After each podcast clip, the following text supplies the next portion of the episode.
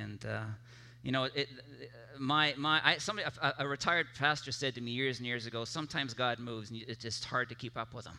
I hope we're all keeping up with him right now because he's at work, and uh, it's just such a wonderful thing to be a part of. Uh, one other quick note if you're coming to IPC 101, please sign up at the desk. Okay? Because if nobody signs up, I'm not coming. but if you're coming, sign up and we'll know you're, you're planning to attend. Uh, that's the welcome desk, which is on your right as you head out uh, uh, this morning. Um, I, I, was reading uh, a really cool story from the Old Testament uh, this week. Not what I want to preach about it, but it's the story of Elijah and the prophets of Baal. I'm sure many of you know that story. But essentially, what's going on is that um, uh, King Ahab and Queen Jezebel, two very evil characters in, in biblical history, are ruling the land. And Jezebel, it says, has killed all the prophets of Baal, uh, uh, of God, sorry, and she has supported and encouraged the prophets of Baal. And it's a dark time in the land uh, in terms of, of faithfulness to God. And uh, what happens, of course, is, is, Elijah comes and he says, Well, let's have this uh, showdown at the OK Corral. And, you know, you put a, an altar together and sacrifice the animal and call your God to send fire upon the altar and consume it. And I'll do the same. And, and the prophets of Baal went first. And, of course, nothing happened because there is no God named Baal. It's just a creation of human thinking, or was. And then Elijah came along and he poured water on the, his uh, sacrificed three times, and he prayed for God to send fire from heaven, and it came down and it consumed everything. It was a mighty show and demonstration of the reality of God, and many people believed. Wonderful thing. But prior to this, immediately to, prior to this, um, it tells a story about how King Ahab is on the hunt for Elijah, the powerful prophet of God. And he wants him dead, along with all the others. He's the last one. And uh, the story goes along, but eventually it's Elijah who decides to go to King Ahab. You know, these, these biblical characters were people of incredible courage and determination. Uh, remarkable people. So Elijah, you know, makes his way to the king, and the king is told he's coming. And King Ahab sees him approach, uh, and, and he says these words to the prophet of God Is that you, you troubler of Israel? Is that you, you troubler of Israel? What do you think about those words? Here is this man who is a prophet of God. A prophet is one who speaks the word of God, speaks forth the word. That's what it literally means. And, and he has caused trouble for the people of God, according to King Ahab. And there's trouble in the land because this one, this one man is speaking God's word to them. And here's what struck me in relationship to this series that we're addressing uh, right now is that when the word of God comes, sometimes it troubles people. You know, it comforts us and it, it does so much for us, but sometimes it troubles us uh, because we don't like what it has to say. You know, last week we talked about a lot of the dynamic reality of, of what it means to be faithful people and, and, and to accept the authority of the Word of God in our lives. And we talked about a lot of the hot button ethical, moral dynamics of our day. I want to tell you, sometimes that's what happens you hear the word of God and you go, oh boy, I don't know if I agree with that. I'm, I'm struggling with that. I'm going to fight it. Because I'll tell you, God's mind, which is in Scripture, is not our mind. God's mind is not the same as our culture's, culture's perspective. what we need to do, this is the conclusion we came to, we need to know Scripture deeply. And we, we need to come to a place of understanding that the mind and the heart of God is in the book. And as we understand that mind and that heart, we live under the authority of Scripture because as we hear the Word of God spoken through Scripture, whether it be in your home or here or wherever it might be, then we learn to obey God because God has spoken. Is that you, you troubler of Israel? Wow. Isn't that cool? It's not always fun, but it's kind of cool. What I want to do today is this I want us to start by thinking a lot about what it is we believe and then why we believe it about this book. All right? I've kind of set the scene that the scripture and the mind of God is not the same as the culture or even our own thoughts. But what is it that we believe about this book? And why should we take it so seriously? Because what I'm saying to you is serious stuff. If you and I, if we as a church literally take scripture as the authority, authoritative word of God in our lives, it will transform our lives. Every single one of us, myself included. This is a progressive story. It's a matter of God continuing to speak into our minds, opening our eyes to see the reality of His thoughts and His desires, and us progressively becoming more holy as we transition our thinking, our attitudes, our actions, our lives to become what He wants it to be. The Word of God is disruptive in one way or another. But why do we believe that? Why would we buy into such a thing as accepting the authority of the Word of God, living under the authority of the Word of God? So much so that it uh, calls us and challenges to believe uh, and to live differently. Well, I want to begin with what it is that we believe about this book. I'm going to take you to a few passages today, but we're going to start in 2 Timothy uh, and read verses 14 and 15, and then in a minute we'll read 16. But uh, 1 Timothy 3:14 says this. But as for you, continue in what you have learned and have become convinced of, because you know those from whom you learned it. And how from infancy you have known, listen, the Holy Scriptures, which are able to make you wise for salvation through faith in Jesus Christ. It's the Holy Scriptures that make us wise for salvation. Put it another way, it's only because of Scripture and understanding of Scripture that we come to a place where we actually figure out what salvation is according to God and to God's mind. You see, we in a million years as human beings would never think up the gospel. You get that, don't you?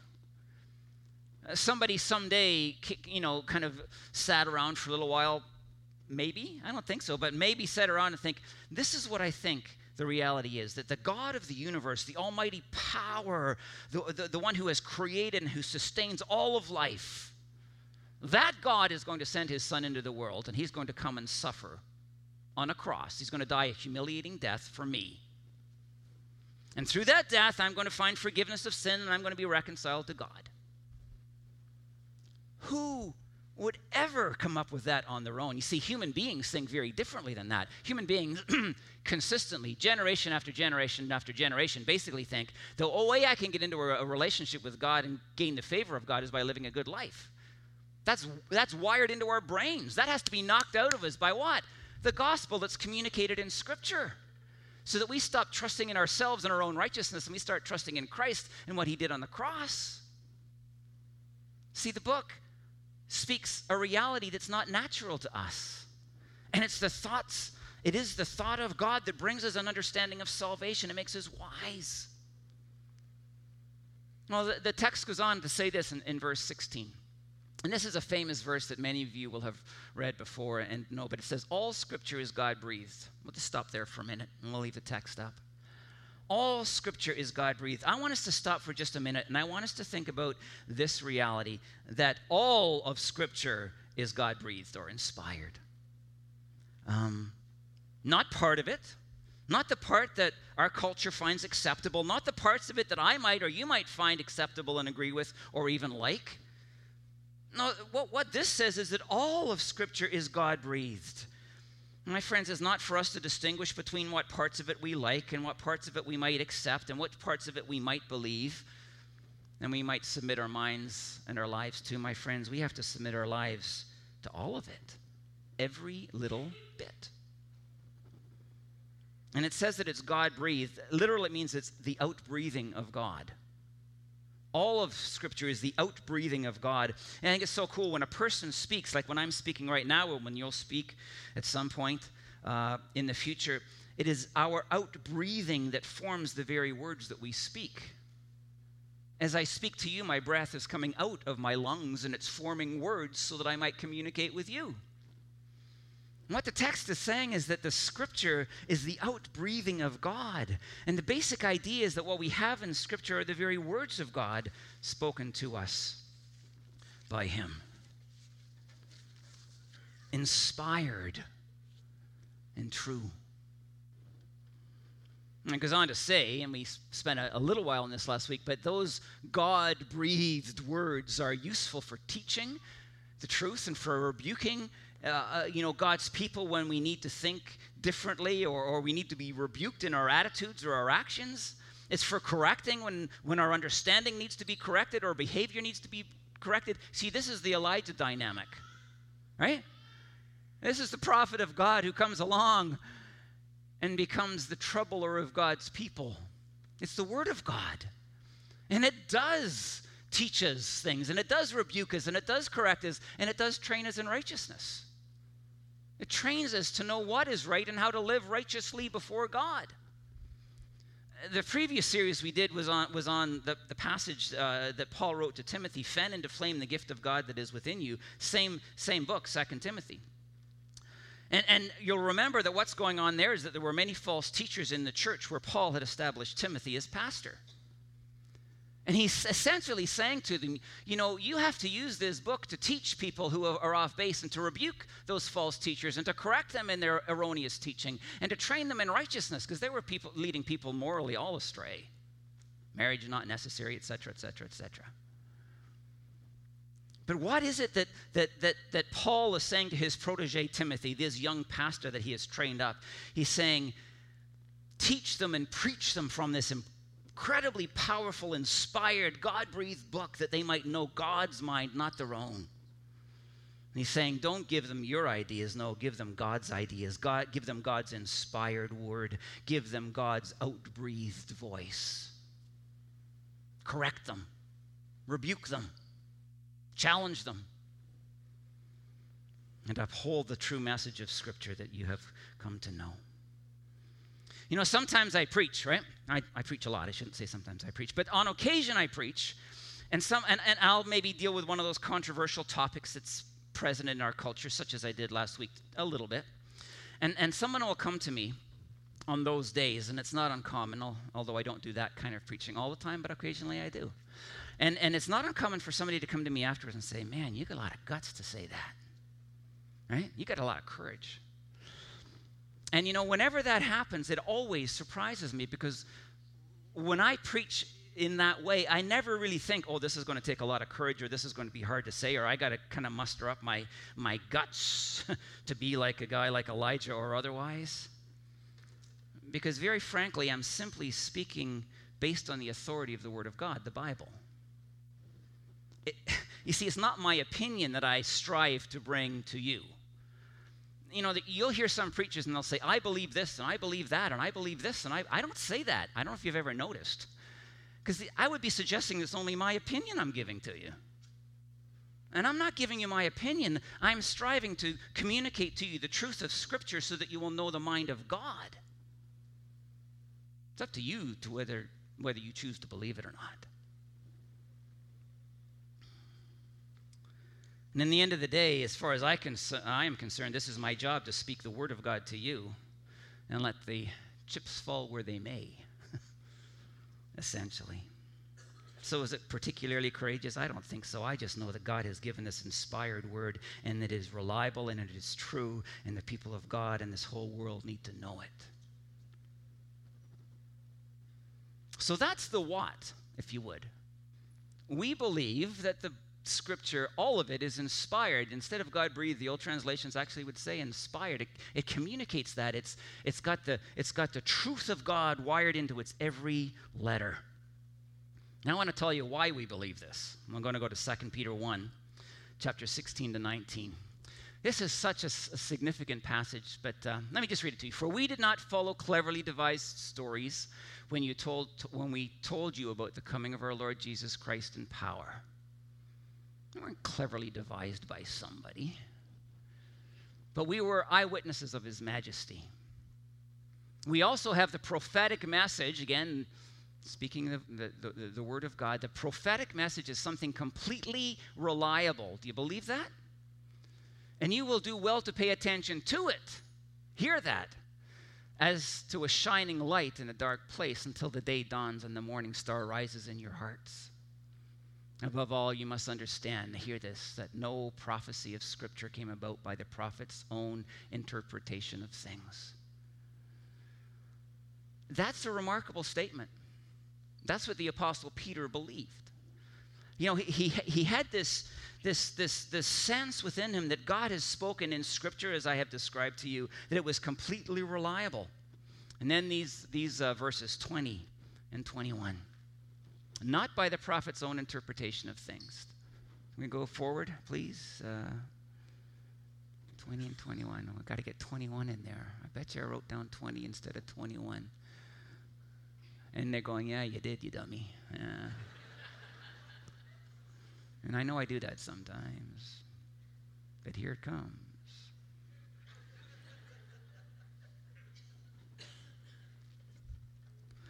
Okay, we'll have our little race again. Who's going to win? Ah, there we go.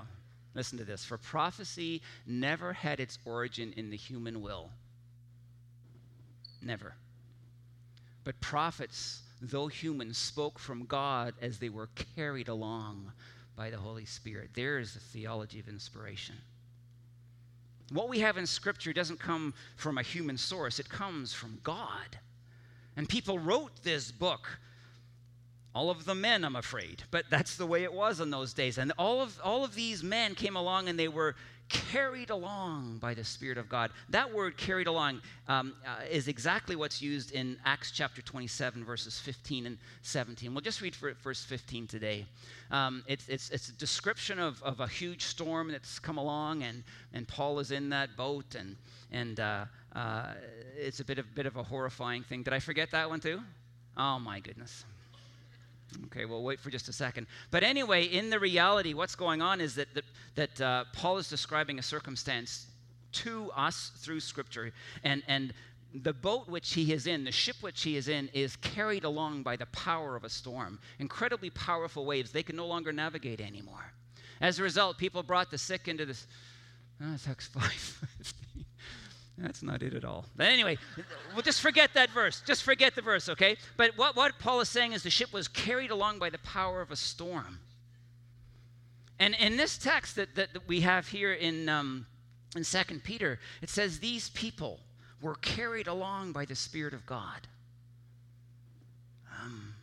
The power, the presence, the influence of the Spirit of God was so real in their lives that, that what they wrote was not their thinking. It wasn't their notion. It wasn't their idea. The source of what they wrote was in God, and God was present by His Spirit to use their minds and to use their experience and their context and yes even their personality in order to reveal god's truth to them so that when they wrote down those words these became the words of god to us it's called theologically this superintendency of God to overcome the fallibility of human beings to produce an infallible text. To produce a scripture that is inspired of God and true. And I want to tell you, this idea is weaved into all of the Bible. It's just from beginning to end. And I want to take you to the most important example of that, and that is the person of Jesus Christ you know, who regularly, who often goes to Scripture when he's making his arguments, when he's responding his, to people as, can I put it this way, as his authority in faith.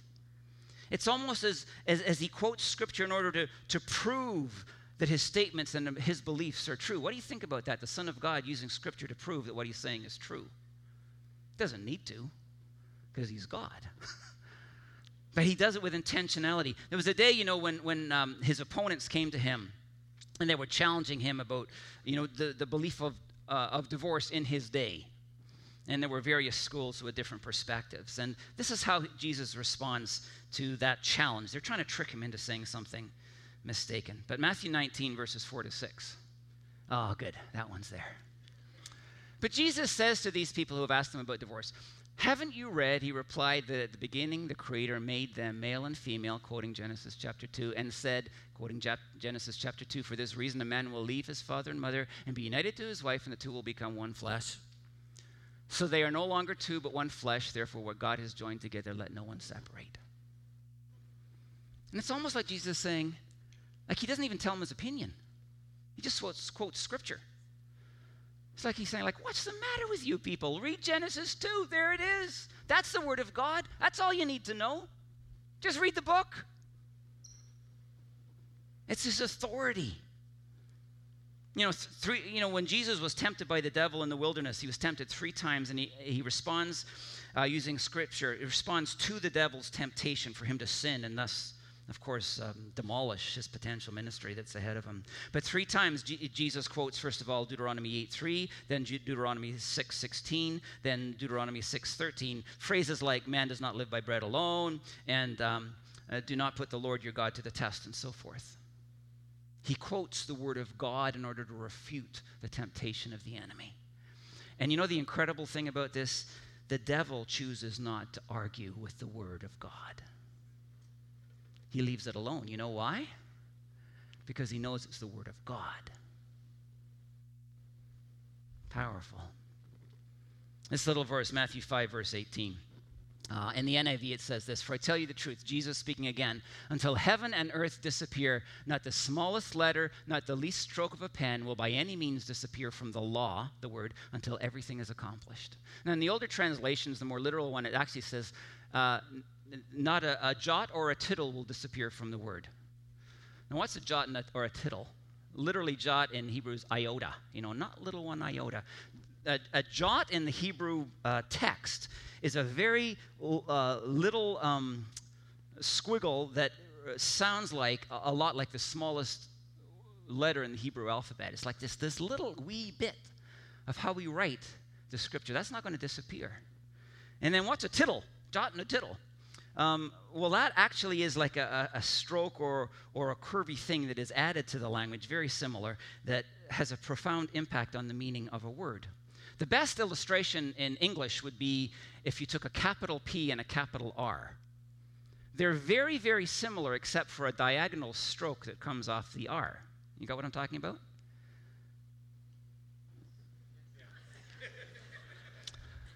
Either I am incomprehensible or. Uh, anyway, that, that would be the same as a, as a tittle. And all these little strokes and curvy things are part of the Hebrew language that dramatically impact the, the meaning of the words.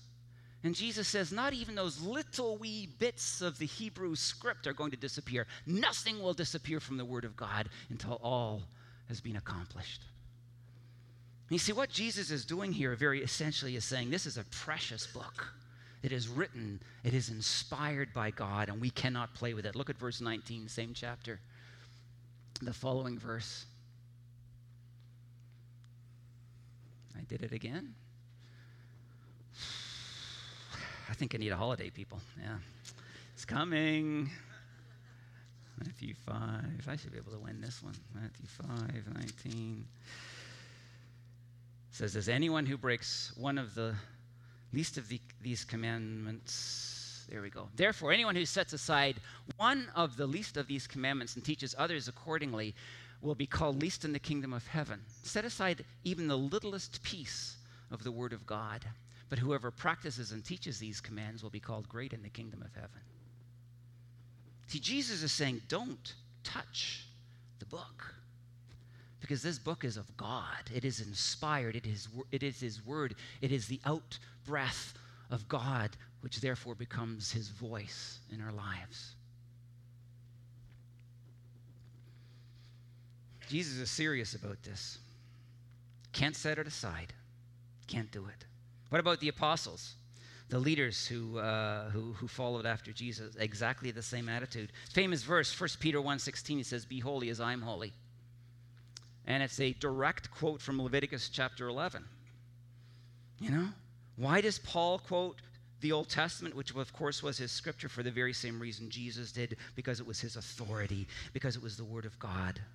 And Peter was preaching that incredible sermon after Pentecost or at Pentecost when 3,000 people came to faith in Jesus. He quotes the Psalms twice and he quotes uh, Joel once. Why? Because it's authoritative. It is the word.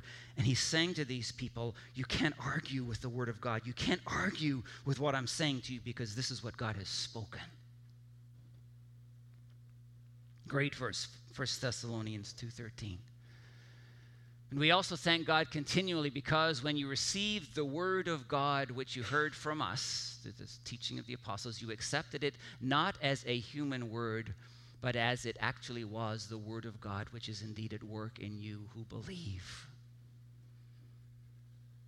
You see that the teaching there again is, you know, the apostles' teaching was scripture, not learned by human beings the powerful Word of God. And the whole point here is that Christ and his apostles and Jews for centuries and centuries prior to their, their speaking and writing these things rested their faith on the absolute reliability of Scripture to communicate God's Word to us.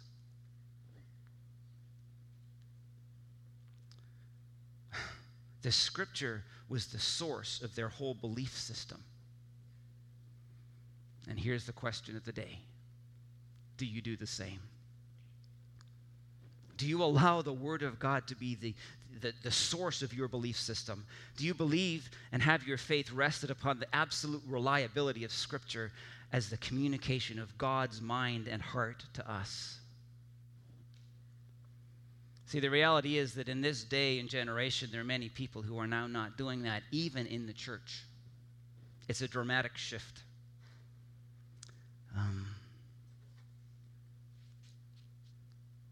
And that happens usually when biblical truth conflicts with cultural beliefs and practices. You get that? When the culture rises up and says something to be true and right and good, and it contradicts what the Bible says to be true and right and good, Christians start to struggle.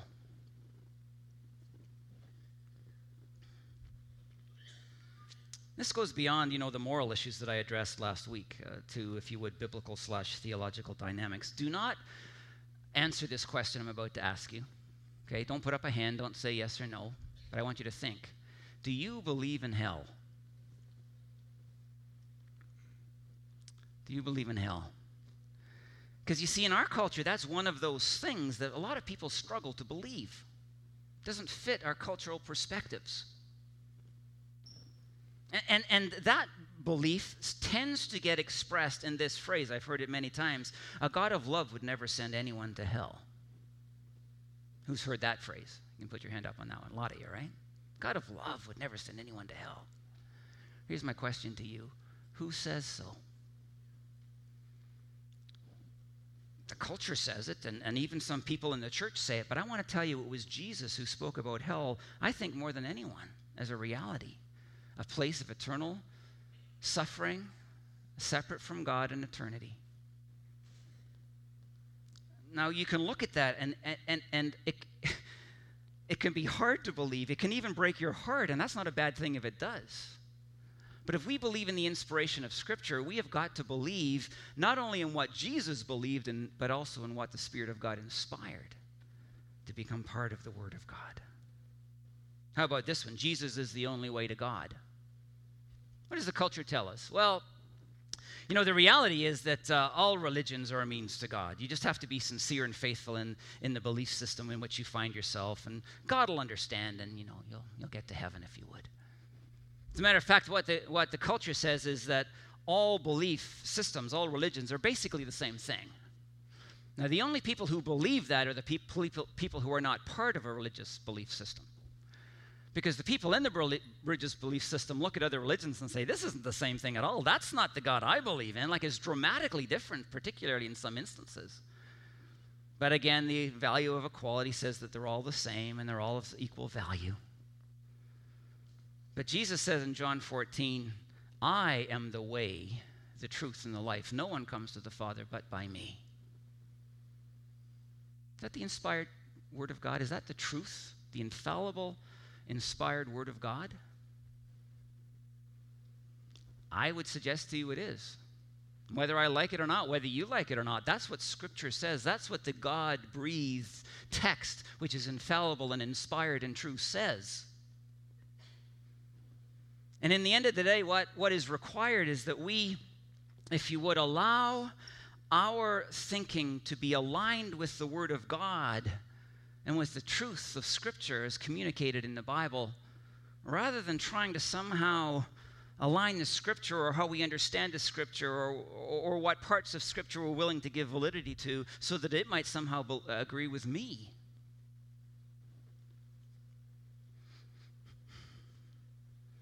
My friends, I want to tell you the culture is a powerful, powerful force. And in every generation and in, and in every time in history, the culture in its own ways seeks to infiltrate the church. And part of the reason I'm preaching this series is because I believe the culture is powerfully influencing the church and its beliefs. And we have got to completely deny that reality, and we have got to come to Scripture and form our faith based on what God has revealed in His Word and believe the things that the inspired truth of the Word of God says, as opposed to what the culture says, and as opposed to what we might think, as we talked about last week.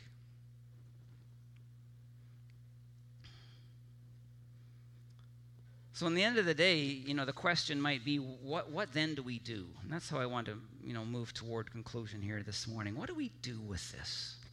If you're willing to embrace the inspiration of Scripture and its infallibility, if you're willing to actually say, I believe that what God has inspired is true and I'm going to believe it, uh, the first thing that we have to do, very literally, is choose not to set it aside. I'm going to look for a verse that I believe I have skipped over that is fairly important. I've probably skipped over a lot of verses today, I'm telling you.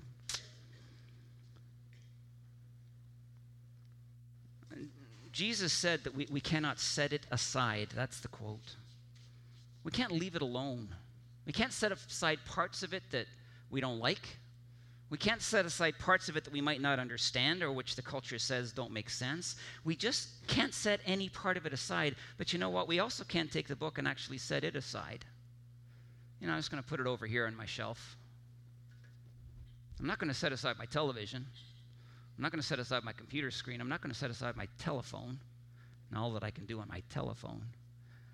But I'm going to set Scripture aside. And I'm going to let other things become central in my mind and, and, and, in the formation of what I actually believe. Just leave that over there. Jesus says, you know what? We can't do it. We just can't do that. Because this is the Word of God to us.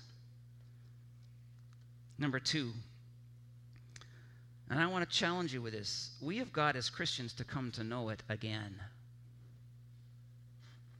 I talked to you uh, at the beginning of this year as we began the year of the Bible about what is now called biblical illiteracy in the church. Generations ago, people knew this book deeply.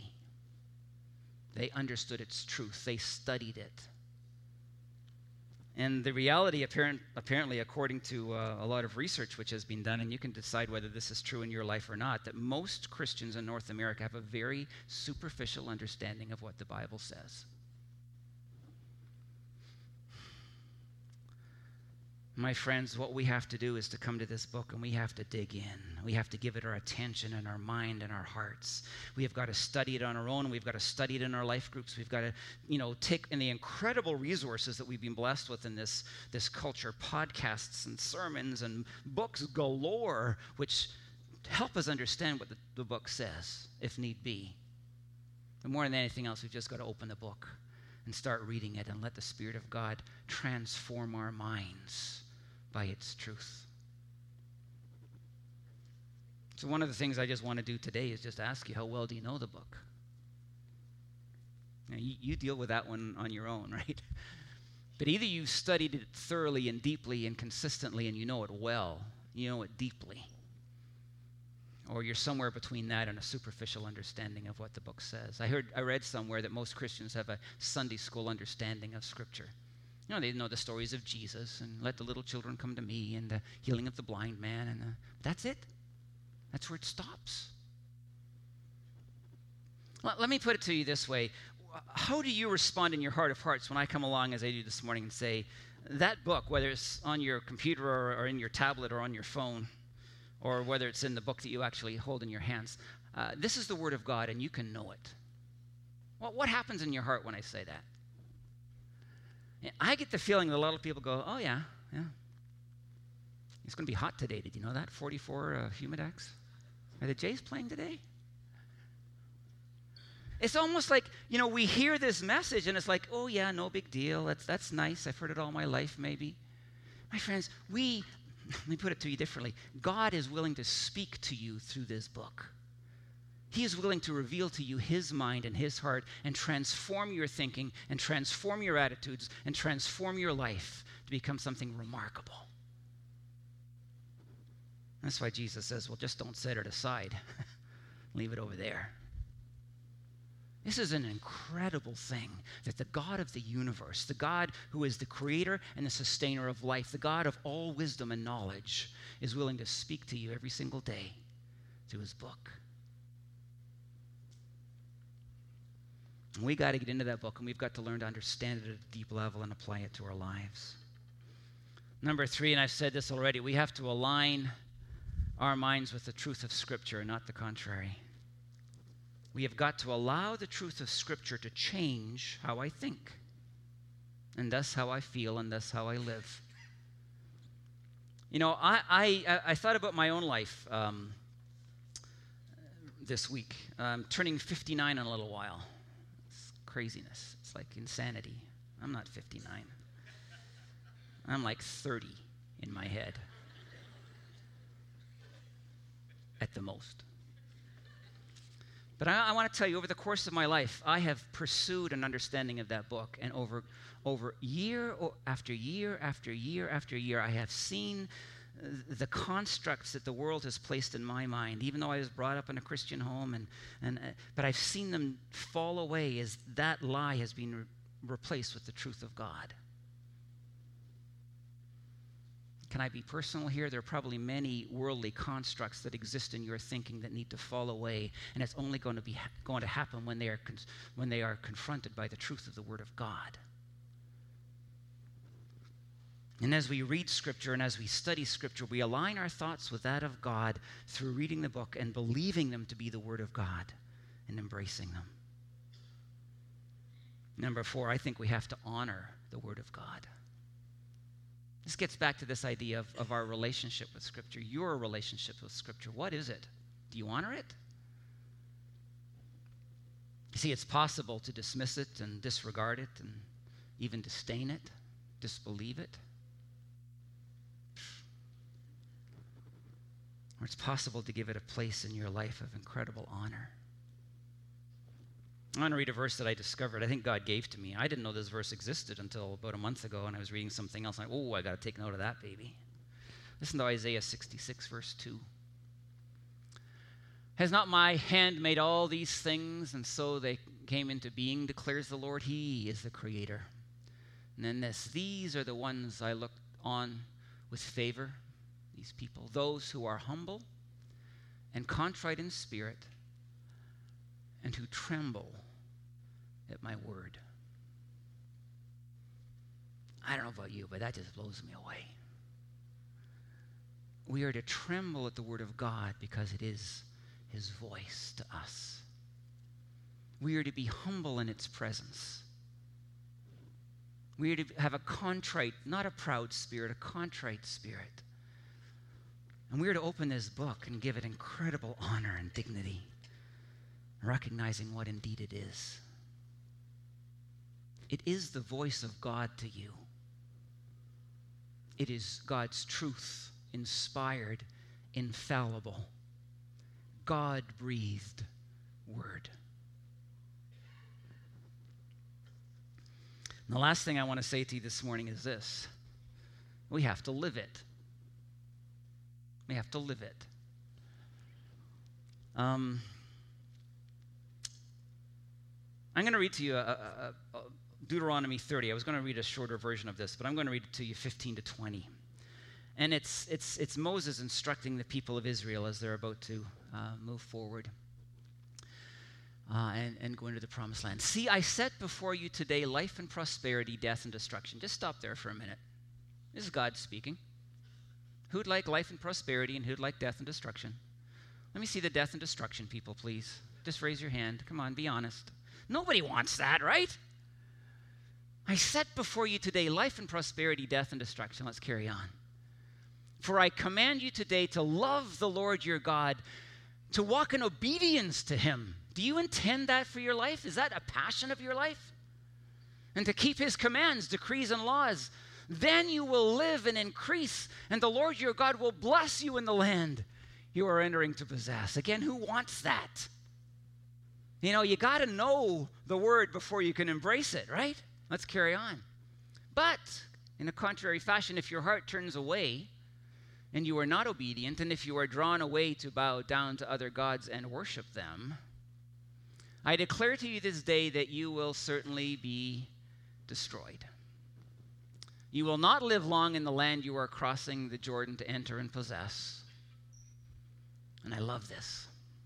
This day I call the heavens and the earth as witnesses against you that I have set before you life and death, blessings and curses. Now choose life so that you and your children may live and that you may love the Lord your God, listen to his voice, and hold fast to him. For the Lord is your life, and he will give you many years in the land he swore to give your fathers, Abraham, Isaac, and Jacob. Okay. Do you believe that to be the word of God? It's a yes or it's a no. To listen to his voice and to hold fast to him. After referencing the laws and the commandments and our obedience, which is required to those laws and commands in order that we might live an incredible blessing before God. I want to tell you, my friends, every single person in this, this room today has the option of choosing life or death, blessing or curse. And the way you choose life is to hear the voice of God in the book and live in obedience to it. It's like I'd like to take everybody by the shoulders and shake them and say, Do you understand what I'm saying? Do you want prosperity? Do you want blessing? Read the book, know the book, live in obedience to God by living under the authority of the Word of God, and God will bless your life.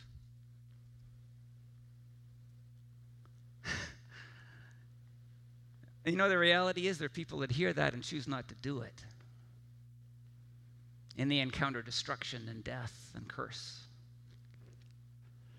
So here's how I want to end this, this sermon today. God, and the text has said it twice that we've just read God loves you deeply and intimately and profoundly. And He wanted you to know His thoughts so that you might be blessed. What a God, right? So the book says. That's why we believe Him to be such a God. And he, he, at some point in time, said, How am I going to communicate with these people that I love? How am I going to tell them what they need to do in order to find blessing and prosperity and life? And for whatever reason, God said, I'm, I'm going to inspire a book. And I'm going to communicate my voice to them, my word to them, my mind to them, my heart to them through this book. I'm going to inspire it through these authors. I'm going to carry them along like a wind carried along a boat and a, ship in a storm. But it's going to be these authors are going to be carried along by the power of my spirit, and they're going to write the infallible and inspired and true word that I have for my people. And I'm going to give it to them.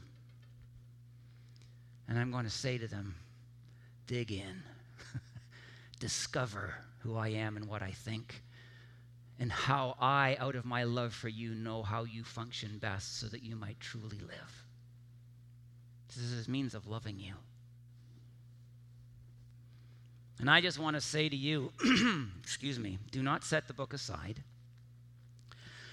either in part or in whole. Know it deeply Align your thoughts with Scripture. Honor the book. Tremble in its presence because it is the voice of God in your life. And have the wisdom to simply live in obedience to the word that God has spoken because it will bring you life. Everything from salvation as we enter into relationship with God to the abundant life that Jesus promised to his people. But if you don't know the book, you're never going to get there. 2018, the year of the Bible. You know why it's the year of the Bible? Because we say in our vision, sentence number one, that we want to see a church which is thriving because people are have become spiritually mature followers of Jesus. How do they become spiritually mature followers of Jesus? By the power of the Word of God and the healing ministry of the Holy Spirit. And what happens when those two influences impact a person's life? They come to a place where they are living passionately to bring the kingdom of God into every area of life, and that includes their own. And what an incredible thing it is that we have the Word of God. What an incredible blessing God has given to us. I say to you, my friends, I guess if you need to grapple with inspiration, grapple with it. I'll give you books to read and talk with you more if you wish. We either accept that it's God's word and inspired and true, or we don't. But I would encourage you to come to that place, and then as you do, then dig in and let life flow from God into your mind and into your heart and into your, your, your whole being, your experience, as you live in obedience to what God has spoken. Let's pray.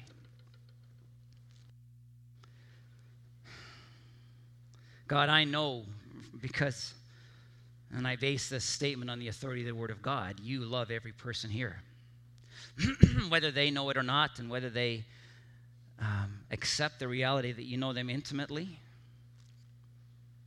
Um, God, you love every person in this room. As a, as a result, you sent Christ to die on a cross that they might be forgiven of their sin, that by faith they might receive Him and enter into relationship with you, that they might know your mind and heart as distinguished from that of the world, the culture, that they might live a blessed life, both now and through eternity. And I pray for every single person here, God, that that if they need to grapple with what has been spoken today, that they will grapple with it. But I pray that you will lead them to a place where they accept your word as your breathed out voice, inspired, infallible, and true. And God, I pray that every single one of them will start to grow deep in their knowledge of what you have written.